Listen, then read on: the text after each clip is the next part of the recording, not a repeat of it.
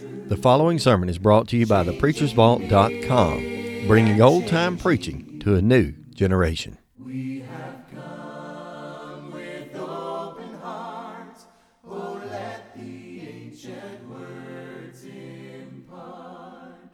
Okay, so we're in Mark chapter 1, as you can still assume. Um, we have gotten down, basically, we're going to be picking up long about verse number 5, albeit there's one or two things I do want to come back and pick up on and add.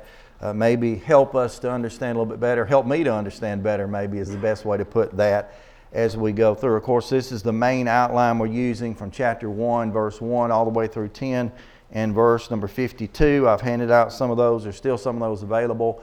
Um, I want to continue to emphasize how important it is that when you're studying the gospel accounts, to take some time, if you choose to, and look at some of those parallels because, of course, there are four gospel accounts Matthew, Mark, Luke, and John. And although we are studying the most brief and the fastest paced one, being Mark, the shortest, uh, there's a lot that can be learned from looking at those parallel accounts in the other of the three gospels. And we will notice a little bit of that as we go through, but I'm constantly going to be putting up this same slide. This is just for chapter one. Of course, there's 16 chapters to go, but uh, I'll be putting up this same slide many different times to try to key up on that, particularly as we're starting a session, uh, putting that up so you can make that available. Some of you uh, take screenshots, some of you write it down, or I can give this chart to you if you ask me for it nonetheless. I will admit I did it by hand, so there's probably mistakes all over it. Uh, it was a little bit difficult for me to keep flipping and flopping, but I did it. I hope I did.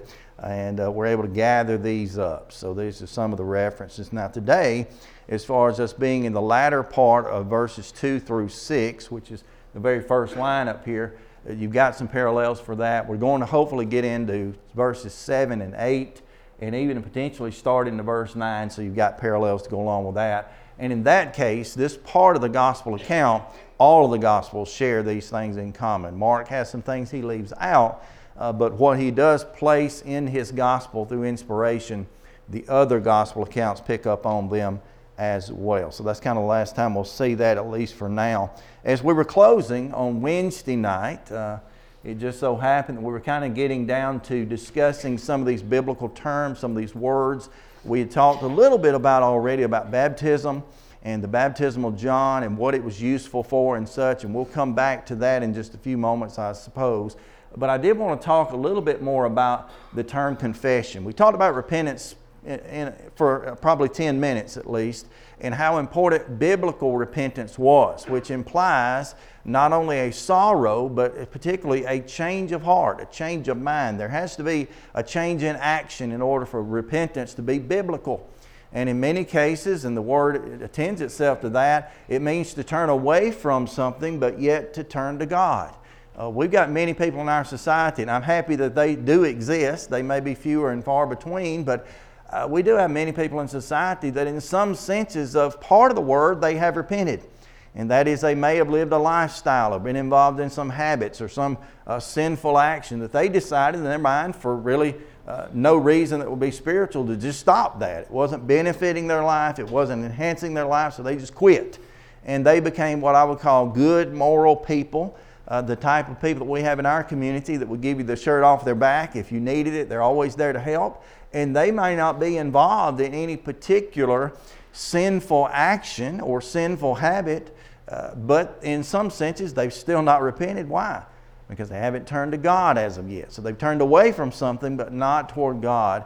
Biblical repentance involves that change, it involves that full turn, if you will, that 180 toward God. And so we mentioned that from several different categories on last week. But we, I want to discuss with you for just a few moments about biblical confession. Because if you read the scriptures that we had before us, I'm going to back up to verse 1, just read down. The beginning of the gospel, the Son of God uh, of Jesus Christ, the Son of God, as it is written in the prophets Behold, I send my messenger before thy face, which shall prepare the way before thee.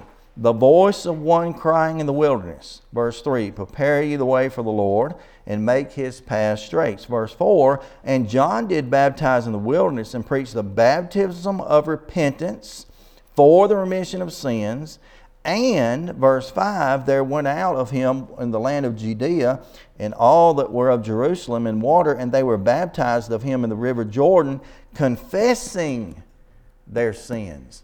Confessing their sins. I just want to key on that idea of biblical confession for just a moment. Now, they're basically, and there are a couple more, but basically two main uh, Greek words, that is the older language to which the Bible was originally penned, written down. There are two basic Greek words that back up the English word that we have for confess or confession or confessing, whatever derivative of that. And uh, I don't say them properly, but you can kind of see them if you pick them out on the screen. Maybe the next slide will make that a little bit easier. But these two words, homologeo and exomologeo, those two words basically mean the same thing. As a matter of fact, there's not a lot of difference between the two words, albeit there's a slight variant in just the way that they are presented. You know, we might see confession, the world sees confession without our, our biblical or stu- Bible student eyes on. The world might see confession as well. That's just sitting down and admitting, yep, you caught me and I did it. And that would be like the world's version of repentance, too. Well, I'm sorry that I got caught. But in the eyes of God and the way that confession is used in the New Testament, all the way through it, as a matter of fact, through these two words, the word literally means to come into some kind of agreement. That's where God already has His standard. He already has His standards to be set. He's already requiring us to live by His standard. And someone just sits down in their hearts and says, Look, I'm not living by your standard. You are right, and I am wrong, and I agree with whatever it is you would have me to do. So it's the idea of coming in agreement with. And it's the idea of coming in agreement to the point, at least it should be, that that will be in our hearts at least a legal binding thing. If something is legal and binding, maybe you're going down to sign papers on a home or on a car or, or, or, or some other form of that, what does that imply? That implies a contract, that implies something that, according to law, you should not break. Now, if you in turn go against that and maybe you go defunct on that loan or whatever, what's ultimately going to happen with that? There'll be some kind of collection. And in that case, in most cases, this is not, this is about this much that I know about legal terms, and, and that's really small. But in many cases, when you're sitting down to sign, for example, a car loan, which I try not to do, hadn't done in years, but if you do that, they're going to offer you a document that they slide across the table really quick and it's a document of arbitration. What does that mean? It means you go defunct on this loan, or you have a problem with a vehicle, or vice versa. When you try to argue that with them, or if they try to argue that with you in court, guess who basically loses? You're going to lose. You're not going to have a right to any kind of a really legal setting so much. You're not going to really be able to go to court. You're going to sit down before an arbiter, which has probably already been hand selected by their corporation, who's just going to say, Look, we'll get this money if we have to take it out of your hide. In this case, not to say that has much to do with God, except for the fact that God, when we confess to Him our sins, we come into agreement with His way, and it's not a matter of just coming to an agreement as far as, well, I'll, I'll do my thing, you do your thing, we'll just quit bothering each other about it, and we'll quit talking about it. We'll just agree to disagree. Never in God's pattern is there a time or a sense in which that can happen. God's ways are His ways, but they're also His right ways, and we come into agreement with that. So these two compound forms of the word, the first one here, the legeo means to speak, but the homo means to speak the same thing. We hear the, the, uh, the uh, prefix homo a lot of times, and it's, of course, in a bad light, but in this case, to speak the same thing. And then when you place in front of it that EX, or at least the E part of it, it just carries the idea that something has been permanently declared to be the case. So, biblical repentance is to change, to turn away from sin and toward God, and to do that out of an action that is real. Biblical confession is to agree with God that He is right. And that's the basic two terms. So, when you read the scripture that we're involved in right now, particularly here in verse 5, he had that requirement up above in verse 4 that he was coming to preach the repentance and asking, calling for repentance but he's also calling for confession. And just like with our biblical pattern today, even under Christ's church, even under the New Testament and Christ's law, those two actions are required. We've got to be willing to confess that Jesus is the Son of God, who He says He is. At the same time, be willing to confess and own up to our sins, come into agreement with God that your standard is right, that's the one I'll follow, and in turn be willing to repent or change from that. So there's really not a lot of variant in that. Now, as far as the verse and some of the things I don't know that we keyed on, that's about it, except for the fact that when we've got this idea of John verse 6, coming clothed with camel hair and with a girdle, skins about his loins, and he did it locusts and wild honey. As we mentioned earlier from back in verse 2, John was in a sense a, a parallel in many senses to the prophet Elijah. And remember, Elijah, Old Testament prophet, was one who was primarily working in and out of the wilderness. Elijah was one who was described as being dressed or similar to this. I think I've heard some even in commentaries call him a wild man. John may have looked like that to some. But when you think about John in verse 6, just the way he is described in this, we'll see a little bit more about him a little later as well. To the people to whom this is originally being written, and I mean by that the first recipients of it. We are recipients of it as much as anybody in the first century times, as much as anybody time of writing around the 60-ish, mid 60ish AD perhaps. But the people to whom this is being written, remember, they are persecuted Christians.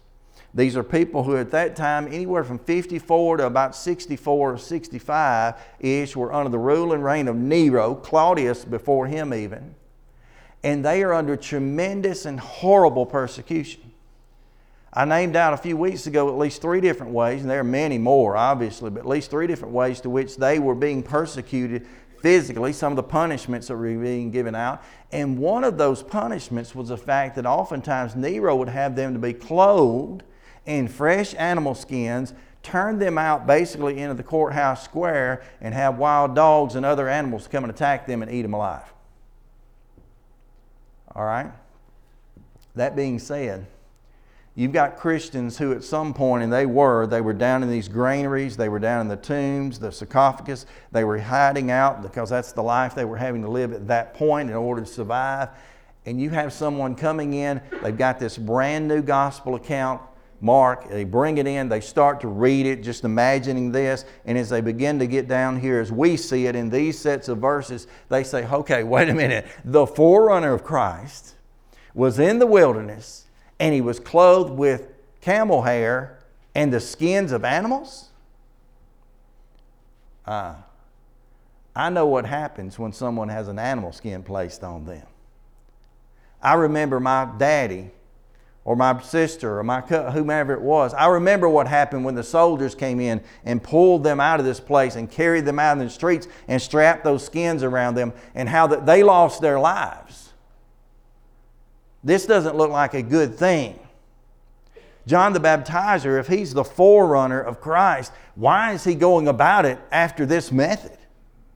Why couldn't he be more like us and just quietly come into the town and just quietly remind us of the life that Christ is going to live and quietly tell us of this? John was different. And so he was clothed in these skins and had this about his loins. So that's kind of the preacher there, verses 4 through 6. And so I want to draw a contrast now. Uh, hopefully, this will help. It helped me a little bit finally and I struggle with this, but I'll draw a little bit of a contrast between what John the Baptizer was doing on the one hand. He was baptizing people, as it said there, for repentance and for the remission of their sins, as well as the New Testament baptism.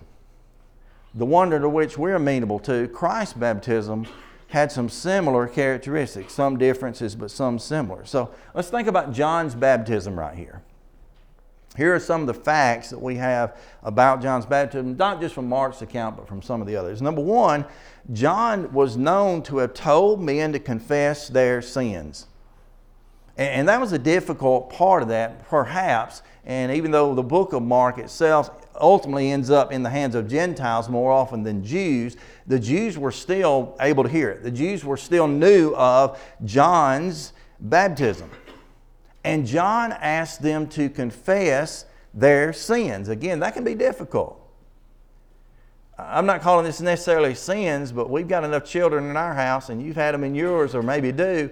If you pin a child up and corner them up and say, Look, who did that, or did you do that? First thing they're going to do probably is what? Even if you taught them not to lie and done well at that, their mouths become locked, deadlocked. You know, they may have spilled the beans on everything that's happened in the past two weeks at the supper table, but when they're accused of something, nothing. You take a person who has lived under the old law up until the point. Keep in mind, the time of this writing, or, or the, not the time of the writing, the time of the uh, accounts here under the old law. Jesus lived and died under what law? The old law of Moses. He lived and died under that law. Anyone who are his constituents lived and died under that law if they died uh, prior to his crucifixion. But you take that time and you've got people living under the old law, they're living on the law of Moses. Most everything they did was about a physical sacrifice, was about a physical meal or celebration, was about going to a physical place, doing so many of those things that the law required of them. And one of the things that they were wanted or desired, supposed to be doing with those sacrifices, often was doing what? The sacrifice was to take those sins and, and, and put them off them scapegoat, supposedly in picture, carried away the sins of the people. Just examples of that. It also reminded them, it was, as I've heard it described, Pavlov's dog sometimes, just to remind them the need for their, their sins to be remitted ultimately through Christ and reminding them to repent. But for them, and particularly the Jews, you think about the Jews in this day and time, right as this gospel account's being written, or right as John the Baptizer came on the scene, when they're confronted and, they're, and he's telling them, you've got to repent because Christ is coming. You've got to confess your sins because that'll be required for them to be remitted or done away with, removed. They'd be just like me or any child. Cliff had told me a story years ago. I, I met the lady a little bit later because we were in, in, a Bible study with her, but he had had a woman, I, I forget exactly the details, but to some extent, she had told him that she has not, had not sinned in 50 some odd years. She was in her 80s, I think. But, you know, Cliff had been studying with her and trying to tell her, you know, look, you, you need to be saved from your sins, whatever the Bible study came down to. And she kept saying, Well, I'm not worried about that because I hadn't sinned in over 50 years. And she gave a certain number. Well, he and I went back to her several years later, been a big gap since that. He said, When we pulled in the driveway, he said, I'm going to tell you now, she's going to let us know real quick she doesn't sin. Is that probably accurate? Likely not at any age. But someone, in order to be forgiven of a sin, has to confess that sin. It wouldn't matter if it's John's baptism or the one into which we, we lie. And that's some of what we have. So that's a part of it. Number two in this, the second one down, John told them to believe on the one to come. We don't have it written in Mark's account because it's so brief, but in John's account, speaking of John the Baptizer, the accusation was made of John the Baptizer that you might be the Messiah. It, it, may be you. You may be Elijah that we've waited on to finally come back on the scene. You may be resurrected, and maybe you're the Messiah. Maybe God brought you back. John says, What? It's not me. It's not me at all. As a matter of fact, it's not me because, as, as John records it, he eventually physically, it seems, sees Jesus and says, Behold, the Lamb of God, which taketh away the sins of the world. That's right behind him telling people, I am not the Messiah. Don't, don't put that off on me because I'm not him. I'm only trying to call upon you to repent and confess your sins, to be baptized, to prepare the way for him. And so his baptism was one that would believe on one to come. The next one, his baptism added no one to the church. There's a little bracket here because the church didn't exist. Our baptism is much different than that. The contrast we'll see in a moment. But he wasn't attempting to add anyone to a church. So John's baptism wasn't fulfilling the same function. Very similar in what was done. Both of them required immersion, both of them requires confession, both of them required repentance, but then different in these ways. There is no connection to Christ's blood in John's baptism. Why would that be? Because it hadn't been shed yet. It was no connection there from that perspective. And John's baptism was described as a baptism of repentance for the remission of sins, certainly in Mark chapter 1 and verse 4. Now, what about Jesus' baptism, the one to which we are amenable and follow? Jesus' baptism was similar to John's in the way it's worded for the remission of sins. And as Bible students, oftentimes when we see a phrase repeated, the immediate assumption is to say, well, if the phrase is repeated, I mean, it's the same words, it must have exactly and precisely the same meaning. And that's oftentimes true. Uh, one of the things that, uh, that I hear people do, this is just a good, a good way of kind of practicing that thing. If you look at Romans chapter 10 and verse 13, what does that verse say? Whosoever shall call upon the name of the Lord shall be saved. All right? Now, what do we do to help people out who believe, well, there it is, there's one verse that teaches exactly what to do to be saved, and in their mind, their interpretation is, I just need to cry out to the Lord, to ask Him for salvation, ask Him for forgiveness. Where might we go? We go over to Acts 22 16, where Ananias comes up to Saul at that point and says unto him, Arise and be baptized, washing away your sin. What's that last phrase? It's the same phrase, exactly the same phrase. And it means the same thing in that case. Because the first, Romans 10 13, is often misinterpreted or misunderstood. The latter is more a proof of the fact that calling on the name of the Lord is what happens when one, when one arises to be baptized. That is what happens. In this case, there's no denying that both baptisms are, quote, for the remission of sins. But what might that mean? Well, this one here, Acts 2.38, Jesus' baptism was not looking forward to something that had not yet come. John's was.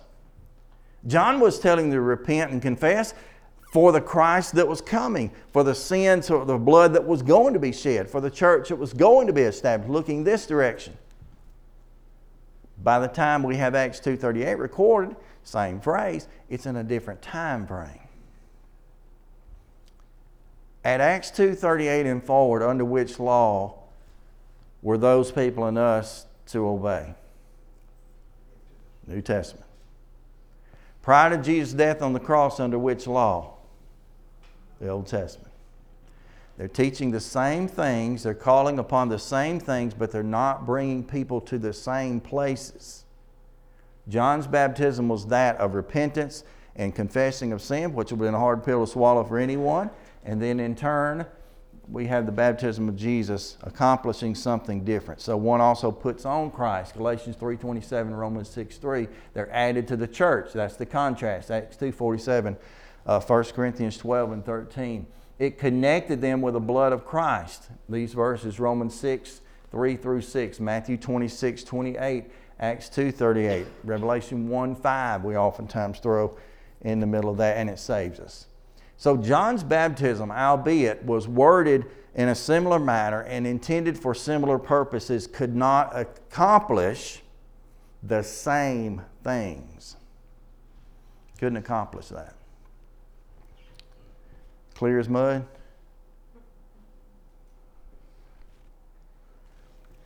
Here's something that helped me a little bit last night. And I looked through every translation I had access to was probably upwards of 40 and that is the ASV. That's the 1901 ASV. The new, the new NASB did not do this. The New King James did not do this. None of the other translations did it.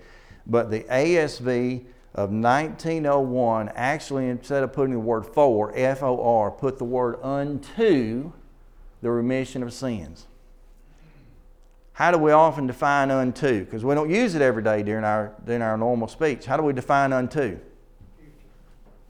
Future, in the direction of, toward. And actually, when I looked up the word, uh, actually, when I looked up the word here, ace, is what it sounds like. E I S is the English letters that transliterate to it. The word can mean a lot of things, but one of the things it means primarily is toward or unto. Actually, this may be one of the most accurate translations, except for the fact we don't talk that way. So that's something there. So, what this describes as, and it words the whole verse a little bit differently John came, who baptized in the wilderness and preached the baptism of repentance towards the remission of sins. Why would he have to preach toward the remissions of sins and not just grant it? Last two slides Jesus hadn't come, blood hadn't been shed, church hadn't been established. And so that just a little bit of helpful there, the way that they translated that. So back to our text. We're in verse 7. So John had the camel's hair. He came baptizing for the remission of sins, calling upon them for to confess their sins. Verse 7. And preach, saying, There is one that cometh there and preach saying, There is cometh one mightier than I, after me, the latchet of whose shoes I am not worthy to stoop down and unloose.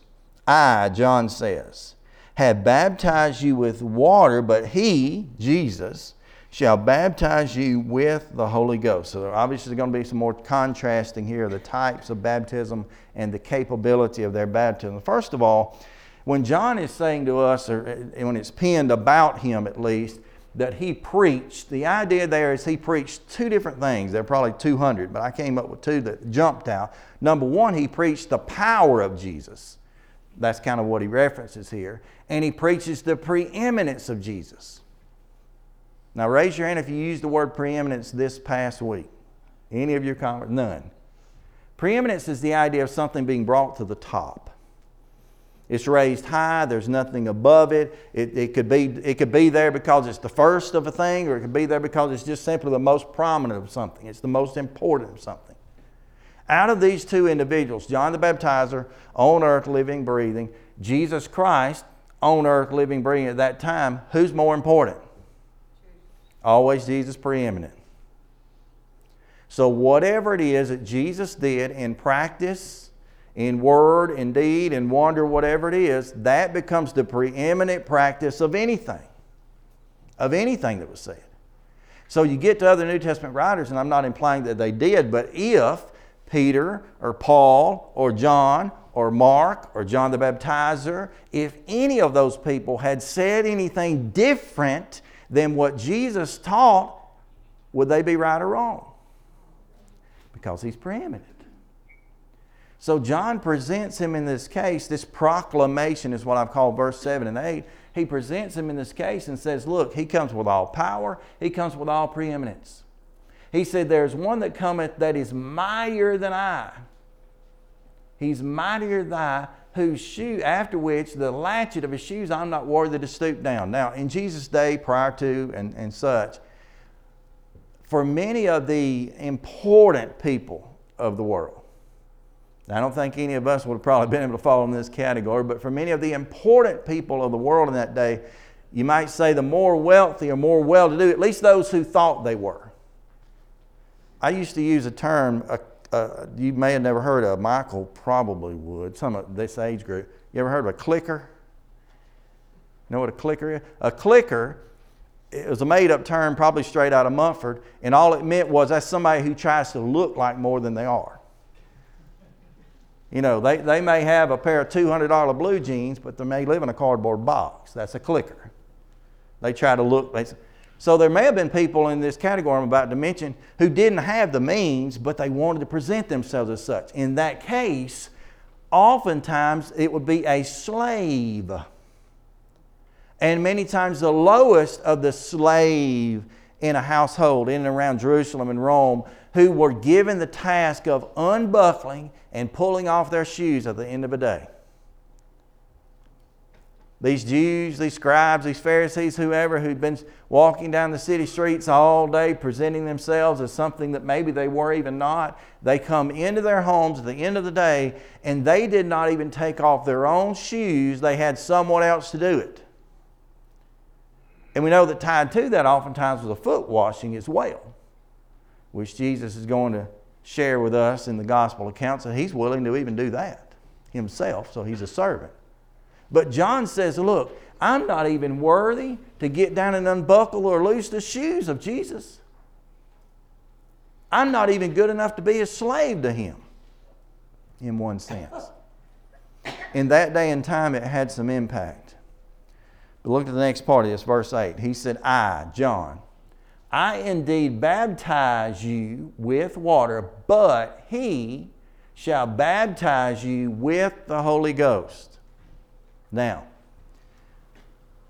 today when you and I follow the New Testament pattern of baptism, how, do, how, how does that baptism look? What, is it, what does it look like? How is it accomplished? A person is brought to a pool of water and fully immersed in that water in order for what? Come in contact with the blood of Christ. We had a few references like that a few moments ago. Revelation 1 and 5 was one I added as I went through. To come in contact with the blood of Christ. To be brought out of that water. What, what power is in the water? We would say the blood of Christ we'd also probably have to admit the Spirit. Now, not the Spirit, we'll, we'll to get to this, but not the Spirit as far as I pop up out of the water and I start healing folks or speaking in tongues and all the other stuff that some of the religious world would point to. Different idea. But when we go into the baptistry, we are coming in contact, similar to what Jesus is going to do in the next part of the context. We're coming in contact with the three persons of the Godhead in one sense God the Father, God the Son, God the Spirit. They're taking part in this. They fulfill their roles in this. And so, what are some of the differences in that? Now, this is definitely a screen that, don't quote me from your notes, I put it up here, but I, am still, still reeling through this idea. This phrase, the latter part of this phrase, John says, I baptize with water. I think a good way to put that is, I baptize with water only, that's all I got. His baptism was more along the lines of well, the accomplishment of it, at least, more along the lines of the Jewish cleansings, the Jewish baptisms, which would been bring proselytes in. Sometimes the baptisms, if you will, the immersions they took part in were nothing more than baths. Now, they used them for more than a physical purpose in their minds, they used them for a spiritual cleansing of some sense. But in general, it came down to the fact, as far as their sins being changed at all, it was no better than a good shower. John baptized with water only. He's telling them that Jesus will baptize. I'm in verse um, 8 of this. I indeed baptize you with water, but he, Jesus, shall baptize you with the Holy Ghost. So there's some contrast available here. Number one, in this contrast, John's baptism is more like the, what is spoke of to inaugurate, to be inaugurated by Jesus. Jesus had the power, Jesus had the ability, Jesus had the authority for his baptism to be something different. But in the denominational world, when they come across the phrase, or when the phrase comes out, he shall baptize you with the Holy Ghost, a lot of times people look at that and say, well, look, that just, that's, that's, I mean, they'll use the exact phrase. That's Holy Ghost baptism. You know, that'll bring upon you all sorts of spiritual gifts and all sorts of, of uh, access to, to maybe even some believe, and it depends on the denomination, some even in the ability to perform miraculous acts. That's something that's so special. They treat it as, and I saw these quotes in different places, one an empowering experience, empowering experience, or a second blessing. Now, what blessing could God possibly give us that is greater than the forgiveness of our sins? I mean, if you if you if you if there were two blessings and, and maybe you had to pick or choose, I would either have my sins forgiven or be able to do miraculous acts and have miraculous endowed knowledge. Which one do you choose? but you best be choosing the salvation, the forgiveness of sins, because that's the one that matters in eternity. Now, that being said, there's no denying that during the first century, many did have spiritual gifts that were given to them. What did Jesus promise his disciples? You find this listed in John's account. It's mentioned in the other Gospels as well, but John chapters 13 to 16. I will send to you a comforter, the Spirit, the Holy Ghost, same idea, same personality of God. And he will guide you into all truth. He, will teach you what to speak, what to say. You won't be in a bind where you, where you say, Well, I just don't know that. God supplies. He allowed those men, through the laying on of hands from the apostles, uh, to go out and actually lay hands on men and heal them or cure them or raise them from the dead, whatever it was. There was access in the first century to a point of a blessing like that. But Jesus baptizing with the Holy Ghost the grand division of it comes down to the fact that Jesus' baptism saves. It has the ability to save. John's baptism had not that. There was repentance involved, there was confession involved in both, but as far as the ability and the distance to which they could go was different. So, this context then, verses 1 through 8, basically verses 1 through 8 comes down with about three principles. I wanted to, from the beginning, I want to talk about the meaning of the text. We kind of examined the text. The man of the text continues to be Jesus. What about the message? Well, one, looking back over these eight verses, number one, the promise of Jesus for a forerunner was not an accident. John the Baptizer and Jesus were, what, what was their kinship? What was their connection? Cousins, basically. You almost want to say half cousins because, you know, you got God on the one side, and, but they're cousins. Jesus did not select himself, John the Baptizer, because he said, Look, I don't know anybody that's willing to do this. You look like you're crazy enough. Come on, John, you'll be my forerunner. This is not an accident. It's not a second thought. It's not God taking a plan B. John the Baptizer was prophesied in the Old Testament such as or just as much as Jesus was. Two different purposes, two different intended uh, works, but we're baptized the same. Or not baptized the same, but we're prophesied in the same manners.